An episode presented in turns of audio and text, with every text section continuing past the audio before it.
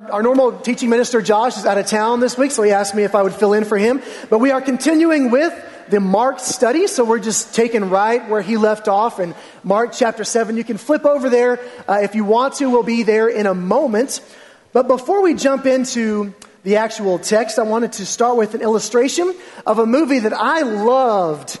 Certainly the first time I saw it, and, and every time since then uh, that I have watched it in, re- in repetition, it's just a fantastic movie. I did not realize until I was kind of looking this up a few days ago that it's 19 years old. This movie came out in 2000, which just kind of make me, makes me feel old. But the movie is Remember the Titans. I'm sure many of you in this room have seen it. Uh, it's a famous movie. Walt Disney, uh, Walt Disney Pictures made it. It's Denzel Washington uh, is featured as the head coach, Coach Boone of T.C. Williams High School in 1971. Now, to set the stage, I should point out that I am, I am referring to the movie. Apparently, if you look up the background historical uh, story, it's a little different in some of its details. So I'm going to tell you about the movie version. That's, that's where I'm at today.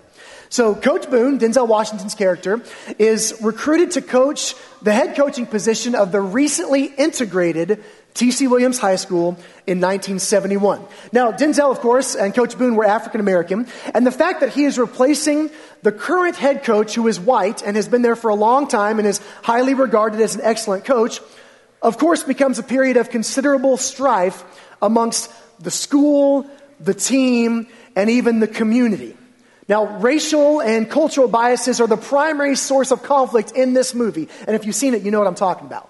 Even if you haven't, if you know the history, history of this moment in time, you can kind of pick up on how this might be a period of, of conflict for this team. Now, as he comes into the team, almost no one thinks that Boone can be, can lead his team to success. There's just no way. Either they think that the odds are simply too stacked against him, or they think that he simply won't even, he won't be able to bridge the racial divide. Some think that he just doesn't have what it takes as a coach.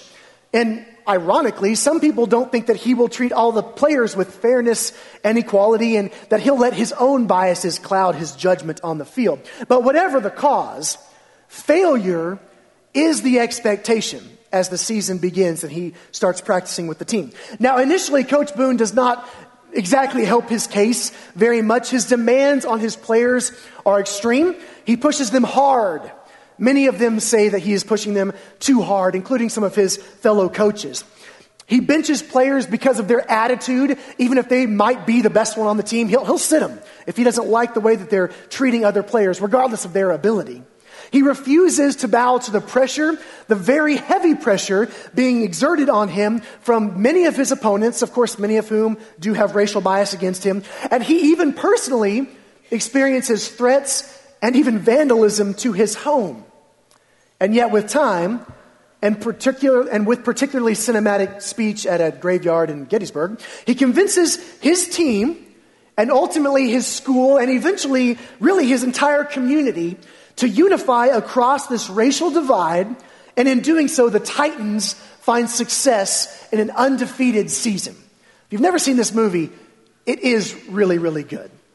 And the character of, character of Coach Boone, played to excellence, in my opinion, by Denzel Washington, throughout this movie, he defies the expectations of others and defines the expectations for his players, his coaching staff, and ultimately for his entire community.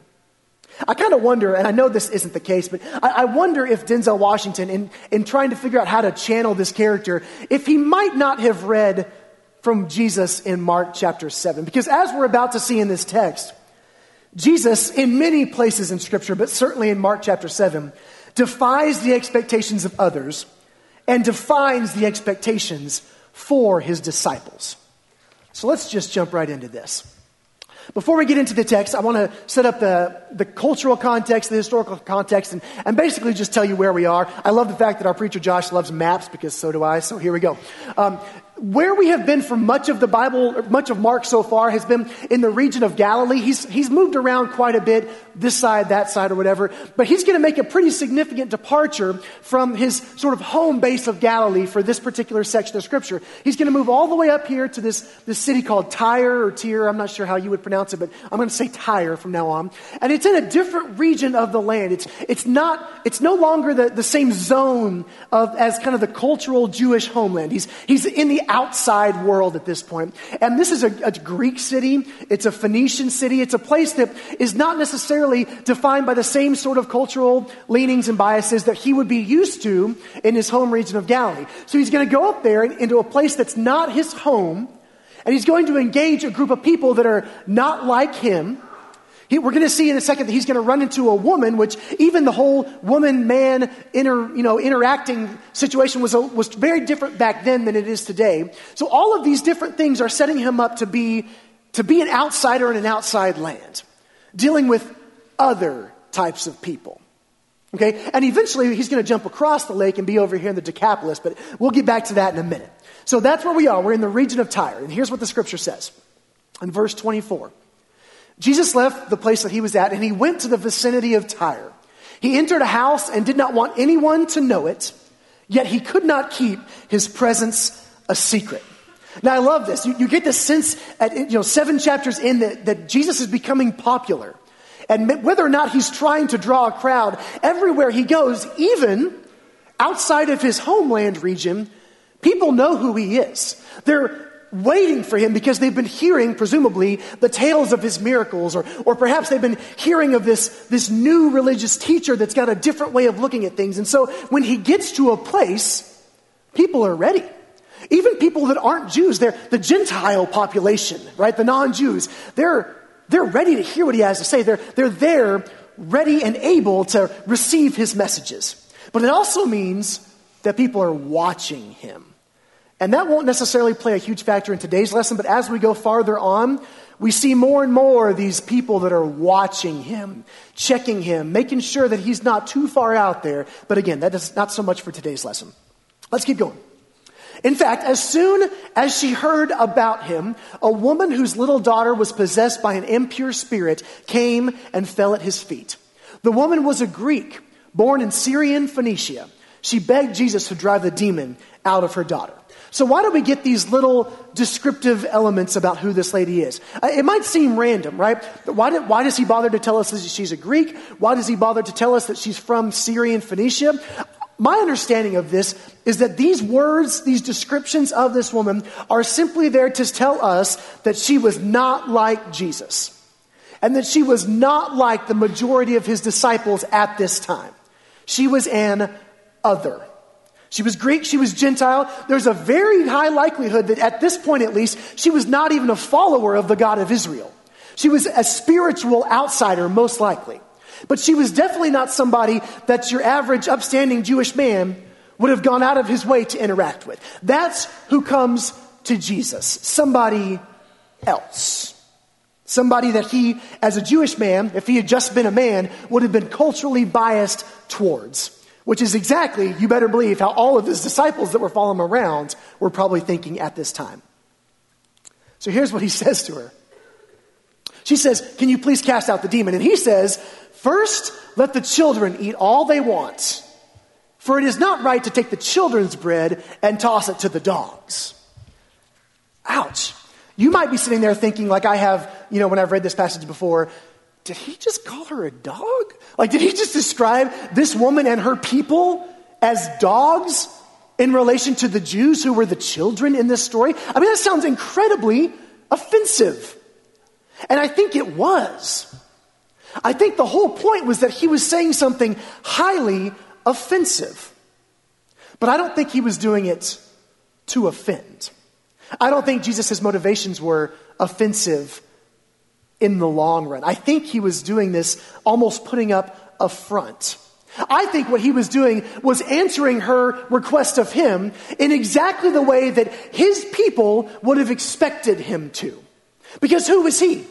He was a Jewish religious teacher, a man so far that was fairly upstanding in the community. He was creating a movement. People were following him, wanting to hear what he had to say, wanting to see the kind of things he did, wanting to follow in his steps. And here he goes and he's talking to a Gentile woman. And she's asking him to do her a favor. And of course, he should respond, This isn't for you. This isn't for you people. This is really just for my people. And I think if I was there, and I was one of his followers, I probably would have been thinking, yeah, you tell her, Jesus.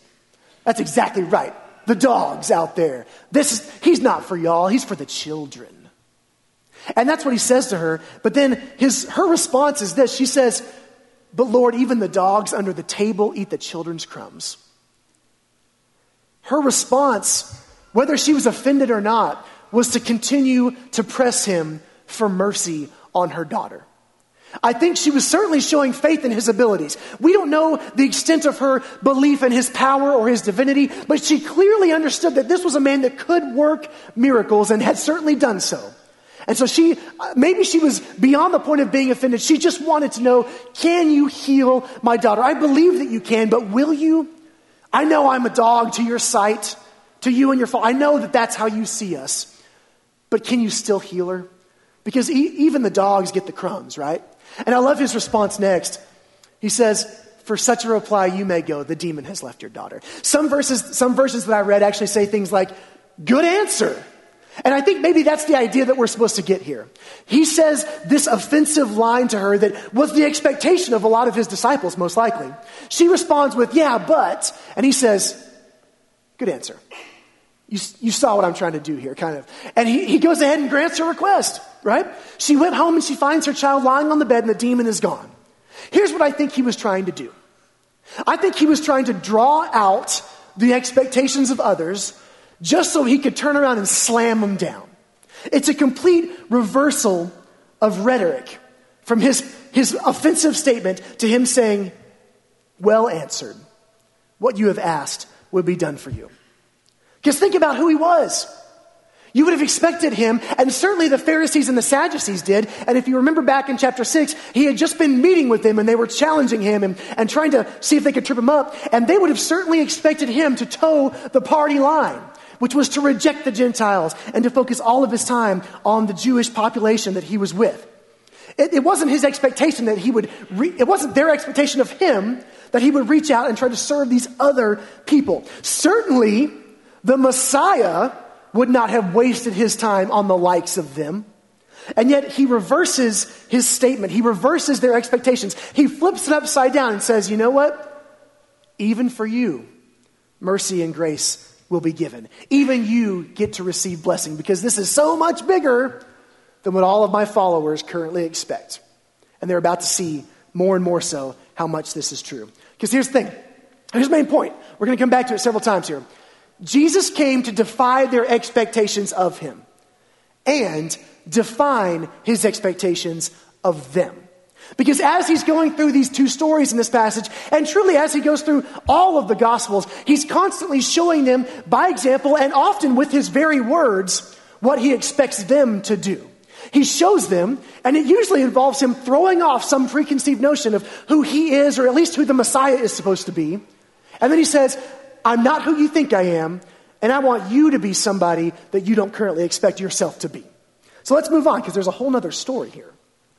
So, Mark chapter 7, verse 31, Jesus leaves the vicinity of Tyre and he went through Sidon down to the Sea of Galilee and into the region of the Decapolis. So, back to the map here. He was somewhere in this area. He, maybe he goes up a little bit. I don't know. He kind of curves around, loops back down, crosses around Galilee, and now he's in Decapolis. We've seen him there before. Decapolis simply means the 10 cities, but what you need to know is that the Decapolis was a Gentile area. So he goes from Gentile country, which again simply meant the non Jewish population of the area. He goes through or past his hometown people, and he goes into another predominantly Gentile area. Because he's starting to show us that this whole message of my kingdom coming and my grace and mercy and the love of God, this is not just for the people that I grew up with. This is for a far larger population. This is for everybody everywhere. And then he goes on and we see what happens next. Verse 32. There's, he got there, and some people brought to him a man who was deaf and could hardly talk, and they begged Jesus to place his hand on him. And I have to think that once again, he gets there, and people are already ready for him because he's creating this movement. People have been hearing the stories. They've been seeing him from a distance. They've been hearing their relatives talk about this crazy thing that happened over there, and they want to know who this guy is. They want to see for themselves if he's real. And so he gets there and he's immediately brought someone who is in need of healing. And then this happens. And I think this is more significant than maybe this one sentence gives us. After he took him aside, away from the crowd, Jesus put his fingers into the man's ears and then he spit and touched the man's tongue. I want to pause on the first little line there. He took him aside away from the crowd. That seems like a minor detail, but think about this. This guy whom very likely may have had to beg. We don't really know his situation, but we know a lot of times people that were in these sort of either handicap situations, dis- disability, not able to hear, not able to speak, they often had to beg because they weren't able to do anything in this society at this time. So he was essentially an outcast person in, in the culture that he would have had to have been raised in. Jesus pulls this man aside for some quality one on one time away from the crowd. Now, just think to yourself for a second here. If Jesus pulled me aside for some quality one on one time, would that not be the coolest thing in the world? But, but you gotta kind of ask yourself this question. He pulls him aside to do something that is completely impossible. It is not possible to just do this and restore somebody's hearing and to do this and restore their speech. That doesn't, that doesn't happen, right? We know that to be true. Even today with modern technology, it's an incredibly complicated process to try to restore somebody's hearing. And yet he's able to just do it. But he pulls them aside to do something impossible. Now, if Jesus pulled me aside for some quality one on one time, what is the impossible thing that he would want to do in my life that I would not even believe he was capable of doing? Or perhaps that I wouldn't necessarily want him to do? Because this man wanted to be healed, I'm sure of it. But sometimes the things that need to be corrected in our own life are not things that we even want to admit are true in our lives. So if he pulled you aside for some quality one on one time, what is the impossible thing that he would want to do for you? Would you be ready for it? Would you be willing for it to happen to you? Maybe, maybe not. I guess that depends on each one of us. But he does the incredible, and it's awesome. Now, what I love about this is that it works, right? First of all, he looked up to heaven, and with a deep sigh, he said to him, that word, which has way too many letters in it, but basically he says, be opened. That's what he tells him. That's what his command. And at this, the man's ears were open, his tongue was loosened, and began to speak plainly. This miracle pulls double duty, right? Because he does successfully restore his hearing and his speech, but he does so instantaneously. Now, how many of you have ever seen like video? They've gone on the internet for years and years and years, but have you ever seen a video of somebody that receives the gift of hearing for the first time through some kind of a medical operation, maybe a cochlear implant or something like that? You may have seen these videos, right, where they, they turn it on. I don't know how it works, but they turn it on for the first time. And it's, it's best when it's someone who has never been able to hear before. And they typically have a loved one seated across for them that begins to speak to them. And maybe they're just calling out their name, or maybe they're speaking some kind of a loving phrase. And for the first time ever, this person who has not been able to hear begins to pick up auditory signals. And it, they usually break down in tears. Everybody does, because it's an amazing, incredible experience for them to have something given to them that they had not previously had. But as many of you already know, when that does happen, those people usually don't understand what they're hearing. They just know that they're hearing something. So they receive the gift, but they don't have the understanding yet. It takes a long time to develop the ability to distinguish sounds. We, those of us that can hear perfectly fine, we take that for granted. But if you had never known what sounds sound like, and all of a sudden you did, you would not get it. You would just know that you have been given a cool gift. And you would have to work at it. But that's not what happens here, as far as we can tell. God restores his ability to hear and he gives him the ability to speak plainly. It's instantaneous, miraculous healing. And I love that because what happens, I think, is a neat spiritual metaphor for us, or at least one that, that I would desire for, for us and certainly for myself. That when we hear for the first time the voice of God, wouldn't it be great if we just immediately received understanding of everything he had to say? And we know that's not usually how it works. We're more like the real person, right? Who receives medically gifted healing. We hear the word of God and we respond to it. It sounds beautiful to us, but we don't really get it. And as we grow and as we develop, we, we learn more and we understand more the ways of God. But this man, in his one on one encounter with Jesus, he receives hearing, he immediately understands, and he immediately gains the ability to testify to what has happened to him. That's a pretty cool story. I love that that's the way it worked in this. But the story goes on. Jesus commanded them, all the people gathered around, I guess, to not tell anyone, but the more he did so, the more they kept talking about it. People were overwhelmed with amazement. He has done everything well. They said he even makes the deaf hear and the mute speak. Now, I love that, right? He told them, guys, just kind of keep this quiet. But the more he said not to tell, the more they told. That sounds exactly like all of us, doesn't it? Right? The more we are told to kind of keep something hush hush, the more we're like, oh man, it's a secret. We better go tell somebody. And you gotta kind of wonder why did he do this? You know, was this some kind of tricky reverse psychology where he was like, I bet if I tell them not to tell, they'll tell it even more? I don't know if that was the case or not, but what I do know is that he did have a timeline in mind. We understand that Jesus knew what his ultimate destination was and that that destination was the cross. But the cross had to happen at a certain time, in a certain place, after certain things had happened.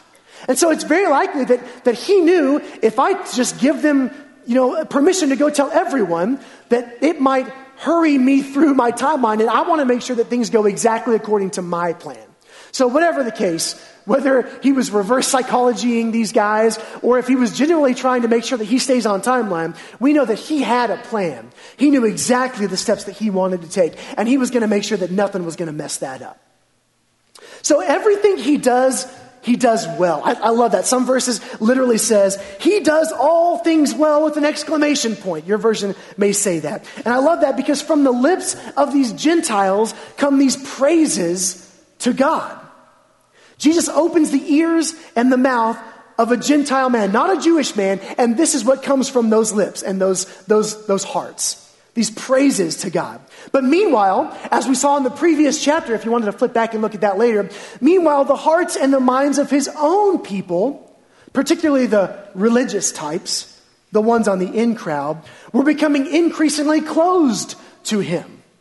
They were not willing to hear and understand. They were not willing to speak and testify to the truths of God. In other words, his ministry really was initially for the children, but they have begun to reject him. And so now he's moving on to the quote unquote dogs. Exactly like he told the lady before. That's what he's done. And his ministry has now moved on to another group because they are showing receptivity to his message. I want to contrast the shouts of joy and the crowds and the popularity that he's experiencing right now. This is like top tier stuff right now, right? Like things are going so good for him. But as many of you already know, this is not how it goes forever in the story of Jesus leading up to the crucifixion. In fact, in that moment when he is before the people with Pontius Pilate and he's being tried for his crime or something, he is no longer hearing them shout, He does everything well. This is fantastic. He's hearing them shout, Crucify him, free Barabbas, the murderer, but execute Jesus. Those are the things that eventually he begins to hear. And these crowds that once followed him and swelled in numbers, where, where are they? They're gone. But it was all part of the plan. It was all part of the plan. And I'm reminded of, of, of passage just right before this one when Jesus is in his hometown area and he says, A prophet is not without honor except in his own town from his own relatives in his own home. Isn't that true sometimes? And yet, he came to defy their expectations of him and define his, expectations of them. See, what he was communicating to his disciples and, and to the Gentiles that were there at the time, he was trying to show them that the mercy of God's love is for everyone in all places.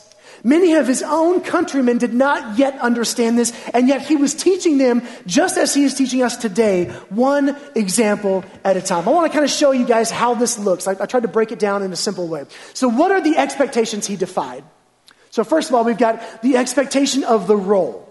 Right? He was proclaiming himself to be the Messiah, and the more and more people that followed him, the more that he was sort of being held up as this messianic figure, which simply means the Savior. The Savior that the Jewish people had been waiting for for a very long time. They thought they knew what to expect.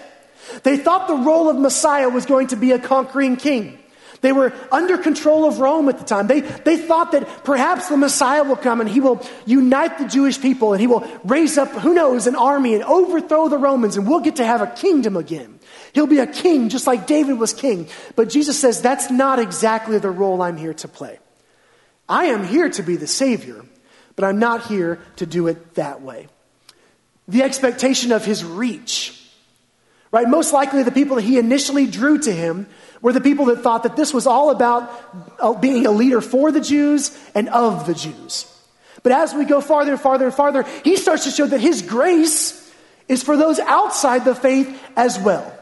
And to them, that would not have been considered his priority. But he says, No, you don't understand. You think my reach is, is here with these people, but my reach just goes and goes and goes forever to all people in all places. And there was an expectation of respectability. Certainly for this Jewish religious teacher, right? That he would make sure that everywhere he went, he, he did the right thing and he was with the right people. And he certainly wouldn't go to the, ir- unrespectable places and talk to unrespectable people. There's no way that, that a, a, a upstanding Jewish religious leader would do that. And yet, who, who do we find him talking to? He goes to Gentile country and he meets with a woman. He goes to another Gentile country and he meets with somebody that would have been on the lowest tier of society. And those are the people that we see him so often reaching out to. And even within the Jewish community, who would he go to? The poor, the destitute, the needy, the prostitute, the tax collector. Those are the people he would go to. The unrespectable people, which defied their expectation of him. And I just got to say, aren't you glad that Jesus' role is to rule more than just an earthly kingdom? Aren't you glad that it didn't end with that? I mean, what would that have even looked like? Tiny little kingdom and then everybody else is what? Just squandering? He said, my, my kingdom is so much bigger than what you expect it to be. And aren't you glad that his reach is to all peoples and to all the ends of the earth? Because if it wasn't, guess what? We would not be part of this unless you happen to be of Jewish descent. Because it wasn't for us, so they thought. But Jesus came to say, No, you got the wrong expectation of me. My reach is so much greater. And my favorite one here is Aren't you glad we have a Savior who goes to the unrespectable places? Because how often have you found yourself in the unrespectable place? How often have you thought to yourself, I am not a respectable person? And if you haven't thought that, I encourage you to think that way, at least every now and then, because that's just the truth. As Jake mentioned earlier, you know, we need to remind ourselves that we are all fallen, sinful creatures. Not one of us has gotten it all right. We all fall into the category of being unrespectable when it comes to comparing ourselves with the Holy God. So if He was not one who goes to those places, we would not qualify for salvation. We don't qualify. We only do because of what He has done by coming to us, the unrespectables, and bringing us into His light. So He defied their expectations and he defines his expectations of us. And here they are. That's how I'm ending, right? This is the big finish. It's really complicated, incredibly. Uh, you've never heard this before. Let me just put it that way. But if you want to cheat, it's in Mark chapter 12, right? Here's this. Are you ready? Here's these expectations for us. Seen that before, right? I really think it might be this simple. I think we, we complicate it a lot of times with our rules, just like the Pharisees did, right? You got to do this, this, this, this, that. But I think what he really expects of us, and is, is that we, number one, is that we love him is that we love God and that our, our overwhelming priority in life, single priority, is love of Him. And that motivates the second most important thing, which is that we in turn go and love others. That's His expectation of us. It's not that we also be really super inclusive or ex- exclusive of others, that we separate ourselves from them. It's that we go to them. Because God has loved us, He has taught us to love others. That's not what they expected Him to do. But that's what he expects us to do. So I want to ask you this question as we kind of wrap up here. Who is the person or are there people that God is trying to get you to pay attention to? Who are, what are the expectations that you think you have on your life or that you think that, that God has for the world that need to be shattered or bent a bit so that you can understand what His expectation of you truly is? What are the biases, cultural, societal, whatever, that you harbor that maybe you don't even realize sometimes that are keeping you from seeing an opportunity to minister to somebody else? Because Jesus was all about blowing through those things and seeking after the people that were most in need.